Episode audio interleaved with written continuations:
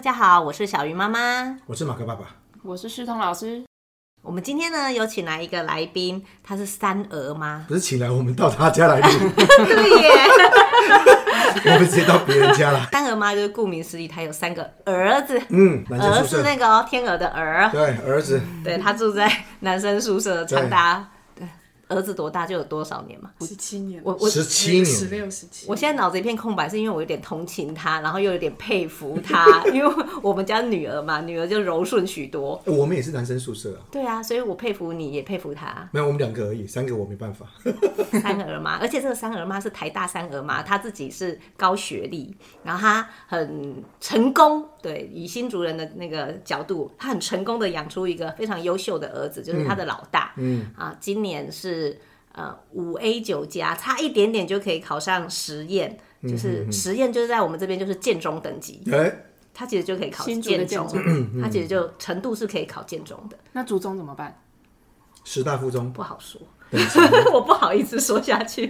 中就是从建中一直到师大附中就包办前三，因为 OK，新竹就是一 OK 个而已。对，没错好，对。那他的大儿子就是这么优秀，而且他从小没有补习，嗯，而且他非常的爱阅嗯读，爱阅读这件事情让我本人非常的羡慕，我也很想要养出爱阅读的小孩，嗯所以最近我都常常会私讯他， 呃怎么办？怎么办？我也好想要有一些方法推动我女儿阅读这件事情。嗯 ，hello 一下嘛， 这样他才知道你的存在 Hello，啊我。是三儿妈，面对一群男生，还要把他教养，教养出那个样子，而且还要能够活在男生宿舍，这是不容易的，对，哎，真的很不容易呢。感觉会很英文吵就是 survival 那个，存活者，对，就是求生。我如何在男生宿舍求生？哎，真的呢，真的是求生呢，哈。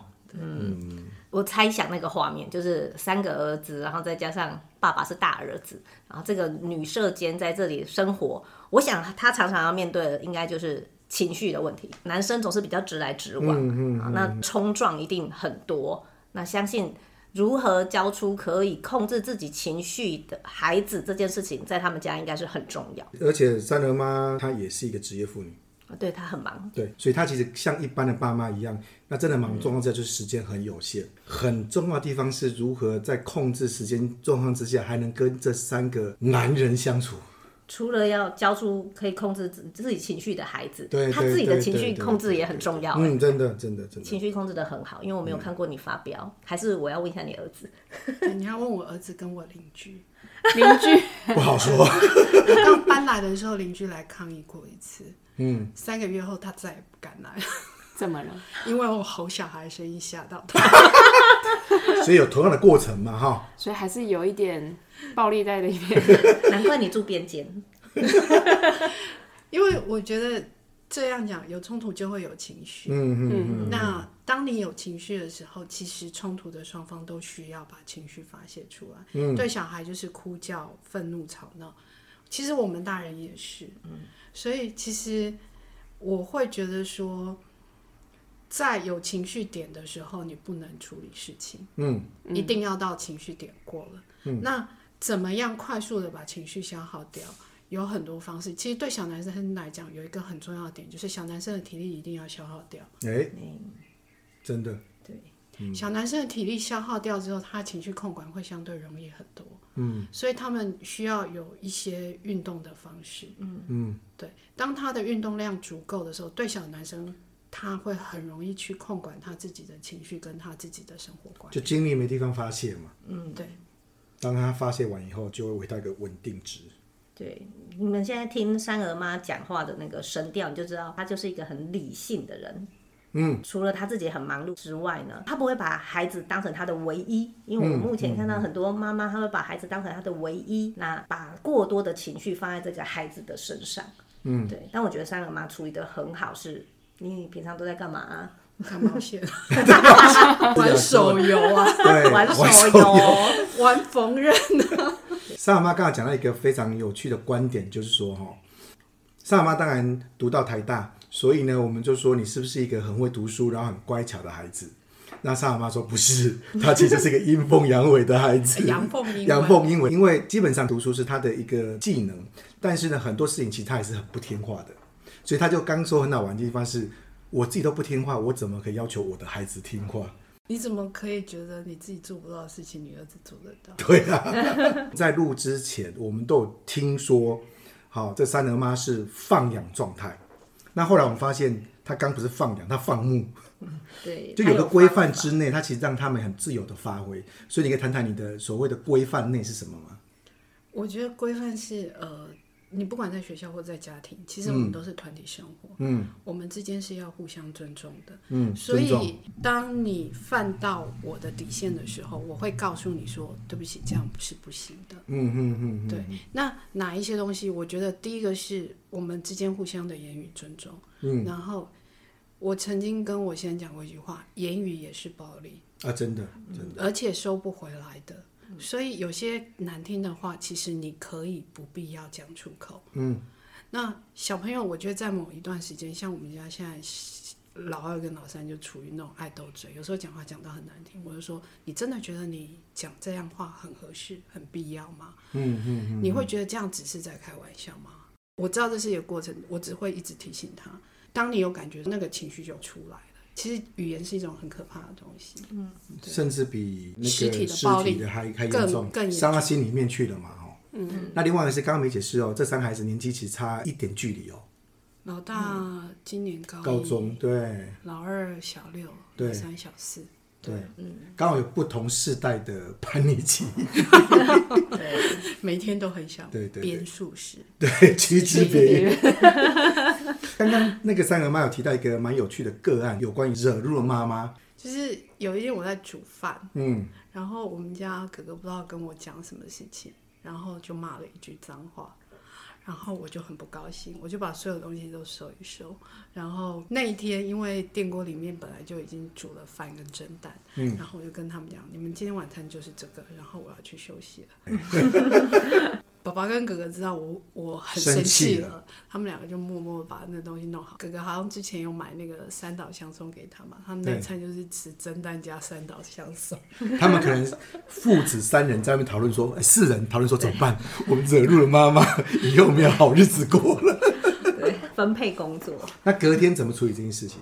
他就知道他犯到我底线，因为其实之前我已经跟他讲，我不喜欢你们一直讲 dirty word，我不喜欢你们一直讲。嗯嗯嗯，我知道有些时候你们会把它当成是一种情绪的发泄，对对对，但是一直挂在嘴边是一个不适当的事情。嗯嗯嗯，对，那之后我们家儿子就很少对着我讲，嗯就是应该也是没犯过，但是有些时候跟同学讲话，他们打手游就听到那个脏话满嘴，我就说我离你远一点。嗯他知道面对你的时候要转换，不能说。对我我觉得很难免哦，因为有时候那个脏话其实是一个语助词，他其实没有意识到他其实讲到让别人不舒服。这样说好了，我们会觉得脏话它是 dirty word，原因、通常都是跟性有关。嗯嗯嗯对，那这种东西会对女生来讲，女生会比较敏感，因对为通常对在这个部分女性是弱势的一没方。错，男生会觉得那我只是语助词，可是，在女生听起来就不是只有语助词。嗯嗯嗯，对，那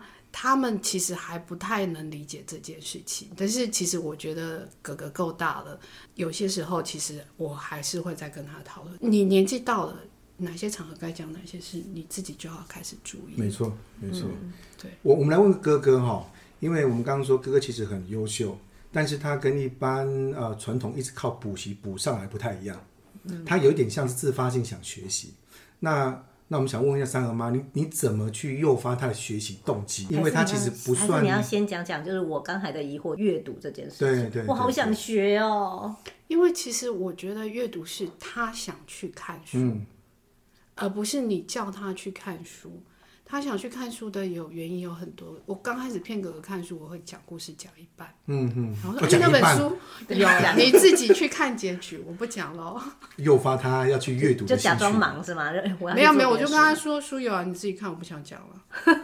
很直欸接，这很事好、欸真的耶，我知道不告诉你，对，吊你胃口。那你就自己去看吧。那你不想看就不要看啊。那你觉得不够吸引你，那就不够吸引你。我觉得们他再换下一个激故起事。 儿子的竞争意识。 是 妈妈知道，她不告诉我，我怎么可以不知道？你有没有发现，有时候讲的就是话，我先告诉你一句话啊，算了，还是不要讲，你会特别想要知道。真的更想 听。那我觉得那个，哎、这个方法很好，我觉得大家大家可以来学习说哈，故事不要完全讲完，讲一半以后，让他自己去找寻答案。也有小孩应该就哦，好吧，其实这牵涉到最基本的一件事，怎么去看待学习这件事情。是，我们都会觉得制式的教条其实很无趣，嗯，可是我告诉你，我有很多东西是从知识教条里面来的。嗯比方说，我那时候学做面包，我没有去外面上过课，嗯那很多都是我以前在书本看到的知识，我自己去弄。包括现在我在我在煮饭什么，那很多都是化学的知识。嗯这些东西不是不能用。对我们来说是书本跟实体生活的连接，还有对外面事情的那种探索跟热情吧。学习没有很快乐，但是学习是你探索世界的一个方法。那你要维持住这个热情，就是你不能提早让小孩在某些阶段就直接把他热情扼杀住了。嗯，所以你不能让他觉得说看书这件事情很痛苦，那你也不要让他就说，当我不需要念书的时候，我就不会再念书，不会再吸收新的知识。我们那时候在考试，考联考的时候，嗯，每一个，因为我是补习班补了一年出来的，每一个同学都说，我考上以后就把所有书本丢丢掉。了，哦，他说烧掉，烧他说掉丢掉，他说干嘛干嘛。我有个同学最激烈，他说他那一天确定考上国立以后，从二楼把书丢到田里面去， 狂丢，隔天被农夫骂，你蛋这上面出来，泄愤。 你知道那个那那个很可怕的地方是，原来阅读对他是一个很痛苦的事情，但所以他他不那得天不泄了做愤，但是隔天还是乖乖捡回来被骂的。 那那但是我觉得很好很好，刚刚那这三三个妈说的很好是，你看哦，你结局讲一半，就跟我们在听那个相声一样，预知结果，好、请看下集。 你知道这就会让他很想要知道答案。如果妈妈讲的够诱人，好、他会自己去搜寻这个答案。那有时候我觉得这是一个教养里面很很棒的地方是，你不要告诉他所有答案，你让他自己去探索，他或许获得的会不一样的事情。那我觉得这这个很好。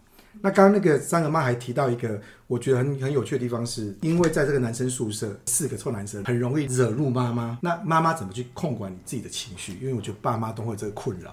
我会吼小孩， 我吼到邻居都不敢来抗议啊！嗯，还是会嘛哈，一定吼完以后一定有其他处理方法，不然小孩子一定就不喜欢你了嘛。所以你不要以为这个三个妈她不会吼小孩，她也是正常妈妈，该做的动作她一个都不少。但是我觉得很棒的地方是，这三个男孩子他们知道怎么跟妈妈保持一定程度的互相尊重，我觉得这很好。家里有一个规则，对对对对对，而且他们觉得这规则是适合他的。譬如刚刚有提到他们写功课以后的一些工作，你可以讲一下你的规矩是什么吗？我的原则就是你该做的事做完了，那要不要复习，要不要看书，你自己决定。嗯嗯嗯。我现在以前回来会说啊，小朋友，你可以再做，在嗯做什么练习，在干嘛？我我我就跟他说，你上一天班八个小时很累，我上一天班八个小时也很累，小孩在学校八个小时也很累。那你很累，你不想做事的状态，你为什么要逼他们做？没错，嗯，没错，没错。最后回到刚提到的， 我们不要要求我们自己做不到的事情。嗯明明大家都很累了，为什么你回来还要说不会啊？你不会累啊？你读书没什么好累的。以前妈妈常会说你累什么？你就在读书而已啊。嗯其实读书真的还蛮累的。其实要一直吸收新的知识，那是一件很累很累的事情。嗯对因为对对你脑筋对其实一直在活动。没错，没错，没错对。，那所以你同理心也是很重要的啊。对，那他们回来该做的事情，我的原则是作业写完了，嗯，然后你就可以做你任何想做的事情，看电视、看书、玩玩具，我基本上不会限制你。但是时间到了，你该洗澡、刷牙、睡觉就是得做。我们家小孩我不让他太晚睡，大概九点多十最晚十点一定要全部给我关上床。因为我要做事了， 你再继续寻找，我没有办法做我的事了。 争取自己的时间。 对对，这也很好，就是我设定了一个 d a y l i g h t 给嗯你，然后呢，你把你事情做完，其他时间我不太限制你，嗯除非那个东西真的不太好，应该这样子吧？对，嗯，这是一个很好的方法。刚才三儿妈讲一个，我刚才说我很想问阅读嘛，嗯，她有一个很有趣的经验是，呃，像我们家的小孩现在都比较小，嗯，然后很多妈妈就会分享说，你怎么读故事给孩子听？是，但三儿妈是不读的，不读绘本。 你说你们家没有什么绘本是吧？不超过十本吧。所以孩子他还没有阅读能力的时候，他就是没办法自己读嘛。对通常这个时候妈妈或爸爸就是呃讲故事的角色，哥哥比较小的时候，有时候晚上哄他睡觉，我会把他当天发生的一小段变成一个小故事嗯讲嗯嗯给他听。嗯嗯对，他会很开心，因为主角是他。过程也把一些原则告诉他，比方说你去跟小朋友玩溜滑梯，小朋友逆向滑的时候啊，发生事情了，受伤了，嗯你就知道让他知道说，哎，要遵守规则，他更容易去理解跟想象。嗯，所以即使没有看绘本，三儿妈她都会把今天的某一个事情当成一个故事来讲。它其实这个就是品格教育绘本啊。，嗯 一般我们不是是会搜寻这个关键字， 它就从孩子的生活去找这个题材，嗯然后去编成故事。我觉得讲那个三只只小猪很猪，我也好很想听。对对对对，我会觉得说，有一些童话不见得很 OK 啦，比方说我很懒，那我不能再污名化懒惰这件事情，我要把懒惰变成是正常的。所以其实三只小猪的故事，我跟他们的讲法就是，大哥哥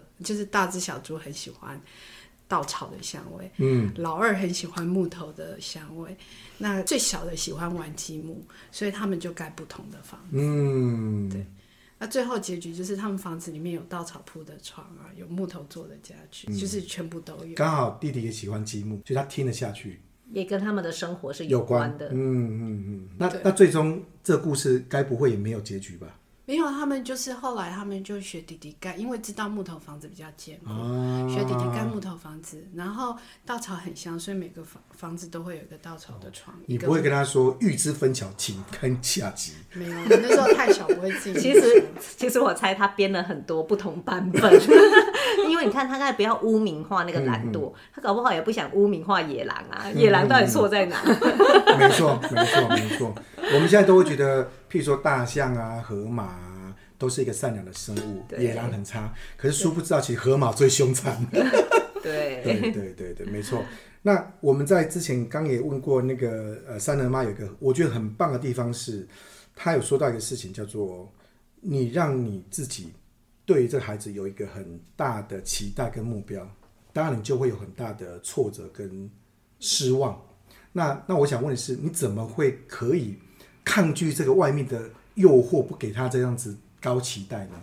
因为你在一个新竹这个地方哦，我很自闭， 没有啦。 《道德经》跟老子，它里面有一段话，我今天去搜寻我找不到。嗯，就是所有东西其实是比较来的。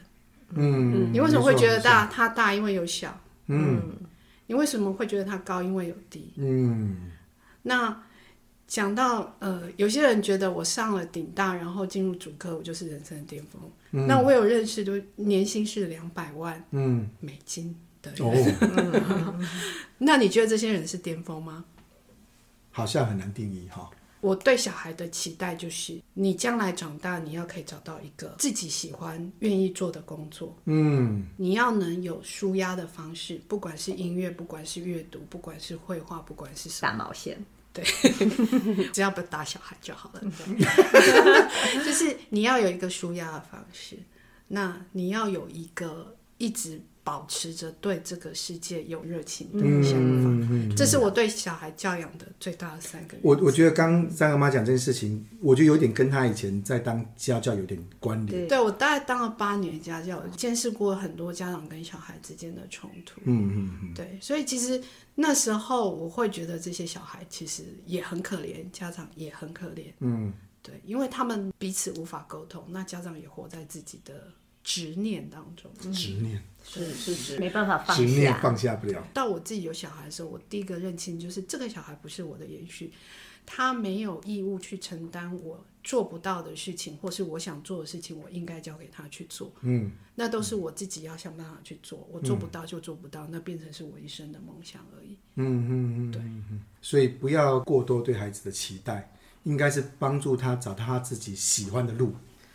对你只是一个，你提供一个地方给他，保证这个地方是可以让他安全长大，但是你也要告诉他，这个世界其实还是很危险的。嗯，对，嗯嗯，没错没错。那他要长成什么样子，每个小孩都不一样。那我会很喜欢看他长成不一样的样子，但是前提是不能崩坏。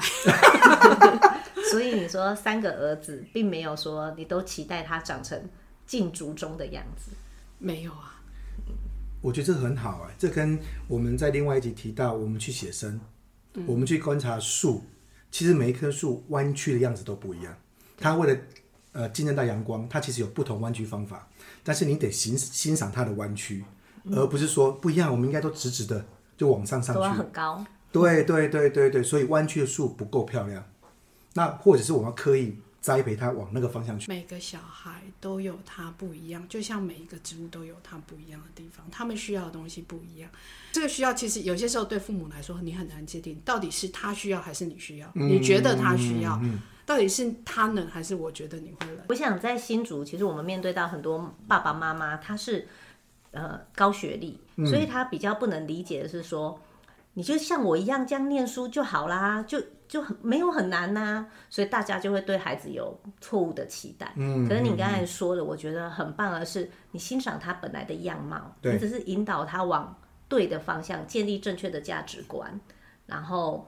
呃，好的态度，或者是说你曾经提过，就是你希望他有挫折容忍度，这嗯对你而言，你觉得这些能力比他读书读得好更重要？上阿妈提到说，呃，面对挫折还有另外一个事情，我觉得很好是去直接面对问题、处理问题的能力。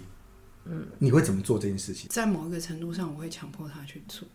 嗯比方说，我们家哥哥曾经有一次在学校，他打同学，他那时候在看金庸吧，那好嗯像是小四还是小五的时候，因为里面有一些谈情说爱的情嗯节，然后小朋友就笑他说：“啊，你看，你看 A 书。”刚开始只是一个小朋友讲，然后哥哥就不太高兴。一群小朋友讲完之后，起哄了，对，然嗯后另外一个小朋友过来就也讲说：“啊，你看 A 书。”然后哥哥就打人家一巴掌，直接给他降龙十八掌，就下去了。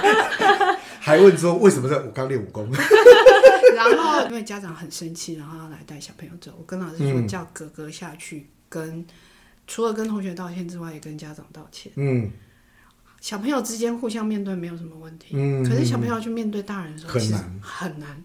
那我强迫他去做这件事情，是我要告诉他，你今天打了这个小孩，不高兴的不是只有小孩，还包括他背后的人。嗯嗯嗯嗯，那你要自己去面对你这件事情引起的连串的后果，嗯所以你必须去跟人家的妈妈说对不起。哦，这好难哦。可是这很棒哎，你知我道知道大这好部分难哦就爸爸妈妈会直接去跟对方说道对歉不起了，就帮他把这件事情做完了，嗯，他也学不到，嗯嗯，对他以后还是会犯错，因为反正后面有人帮我，怎么说服哥哥去跟对方的爸妈道歉？没有，我就叫老师强迫直接拉下去了。 哎、你没有去学校吗？我没有，啊哦，哎嗯学到了，不需要去就有一主动些可以那个的，不去他就非得面对不可。对好方法。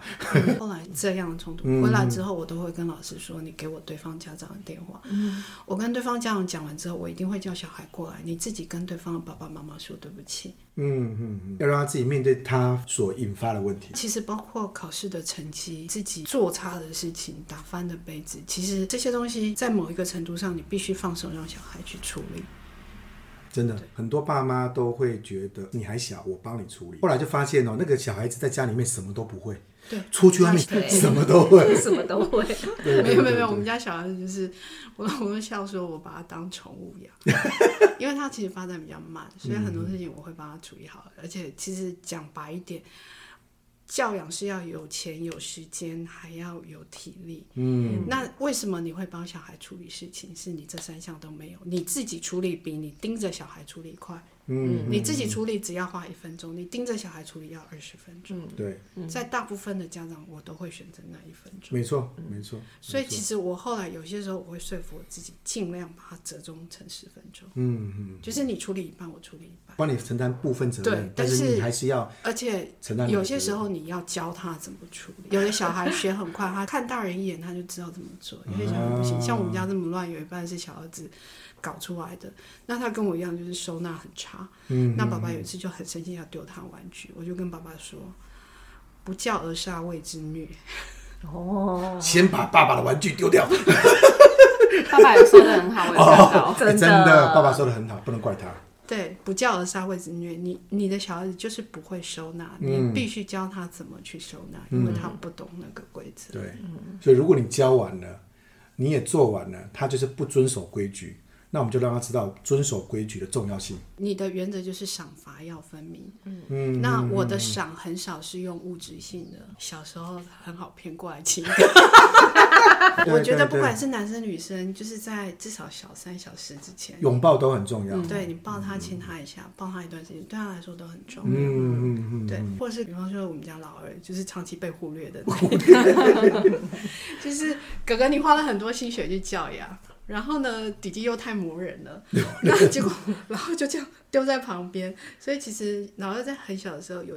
有可能一年我都会跟我先生讲，我们要找一段时间，我们两个就请假带他一个人出去，就是那段时间他是有爸爸妈妈的，嗯，告诉他说爸爸妈妈都还很喜欢，对，我觉得三人妈哈，刚刚也提到一个很大的重点是，呃，很多职业爸妈都会为了抢时间，处理完孩子以后，大部分回来处理公事。可三人妈有做一个很很不错的动作是，其实她还会花一点时间去想，我怎么去处理刚刚的问题。那如何？她刚刚说是懒啊，哦我因为懒得在 在发生。可是我觉得很好是，她不会期望这件事情不断的纠缠你，所以她一定会花个时间去想说，我如何去解决那个问题。我有些时候开车或者其实煮饭啊，反正那就是只要你动手，然后呃，大概不太会出状况的时候，我就会想为什么他今天会这么做的原因。嗯嗯，我想不出来。有些时候我可能去找一些资料看，嗯几个关键字找一下，嗯嗯，那大概知道他的想法跟别人处理方法之后，下一次我就可能跟他用这样的方式去处理。对，而且而且三儿妈刚好提到，她看很多教养书哦，她不是去看里面的教条，她常在看的是里面她那个成长阶段，她可能会遇到的情绪跟她的生理的问题。我觉得这个比教条来的重要，对，因为理解她现在的状态是什么。三儿妈是我身边的生活智慧王，就不管是教养的啊，生活上什么我都问他。当小姐的时候想说持家有什么难，不就煮饭打扫嘛。当了妈妈以后，觉得很为难。更知道持家很不易，持家其实它就是一个管理，哦，你上班有上班要做的事情，可是你回到家以后，你要管理的是，你看人跟人的情绪，嗯，还有家事，然后甚至他的成长，还有孩子的教养，这全部都是跟管理有关，这都是一个持家。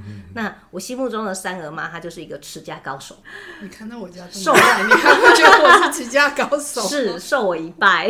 没有，我现在每次都说我内务不整，可是我真的，嗯，你这是样持家，你不是佣人。对啊呀、养小孩，你要先搞清楚你自己要什么，不可以把自己完全定位在就是嗯你只是小孩的附属品，嗯，就是我是跟着小孩一起生活的，对对，不管是不是全职妈妈，就是。今天不是因为我是我有工作我才能这么说，嗯我我觉得其实对很多全职妈妈其实都要有一个可以把自己自己有兴趣的事情自己持续去做，也就是说对你不能把所有的成就感通寄通托放在孩孩子身身上嗯小孩好，你的成就感就出来。不能这个样子，因为对你来说，小孩的压力也很大，你的压力也很大。是所以待会我们要一起打毛线。 小孩压力很大的时候，其实对他来说并不是一件好事。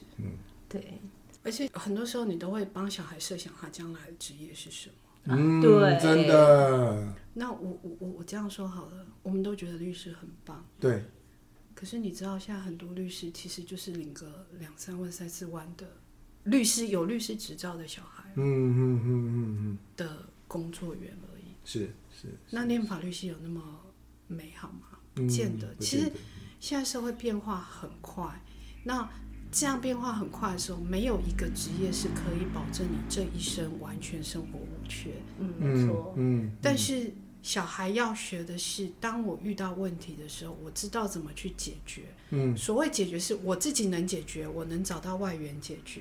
找到外援解决这件事情，也不是说我去问人家就好。首先，你还能拉下脸呢。嗯你，还有人可以问，对对，所以你你你你要知道找谁问，怎么拉下脸去问，然后怎么让他愿意帮你忙。嗯，那个其实是一种能力。没错没错。所以当你帮小孩越习惯去帮他的时候，小孩这个能力就没了，嗯，对，没错。他会不知道我该去找谁。想要问他的事情真的很多了。你知道对我还还知道他很多能力，就是他会引导孩子去跟音乐做接触啊，因为他刚才说不希望只是读书读书读书，生活要很有趣，所以他都会做很多的引导。可是今天真的讲不完，因为我真的们等一下要跟三儿妈去约会。 这集很重要的事情是告诉很多爸妈， 不要把你期待都放在孩子身上，做你自己。我们互相之间保持底线跟尊重，我们是在这边共同生活哦。对，啊超对棒的。哦，男不生是宿舍，对，嗯好，那我们今天谢谢三个妈喽，下次再聊，下次再聊拜谢谢拜拜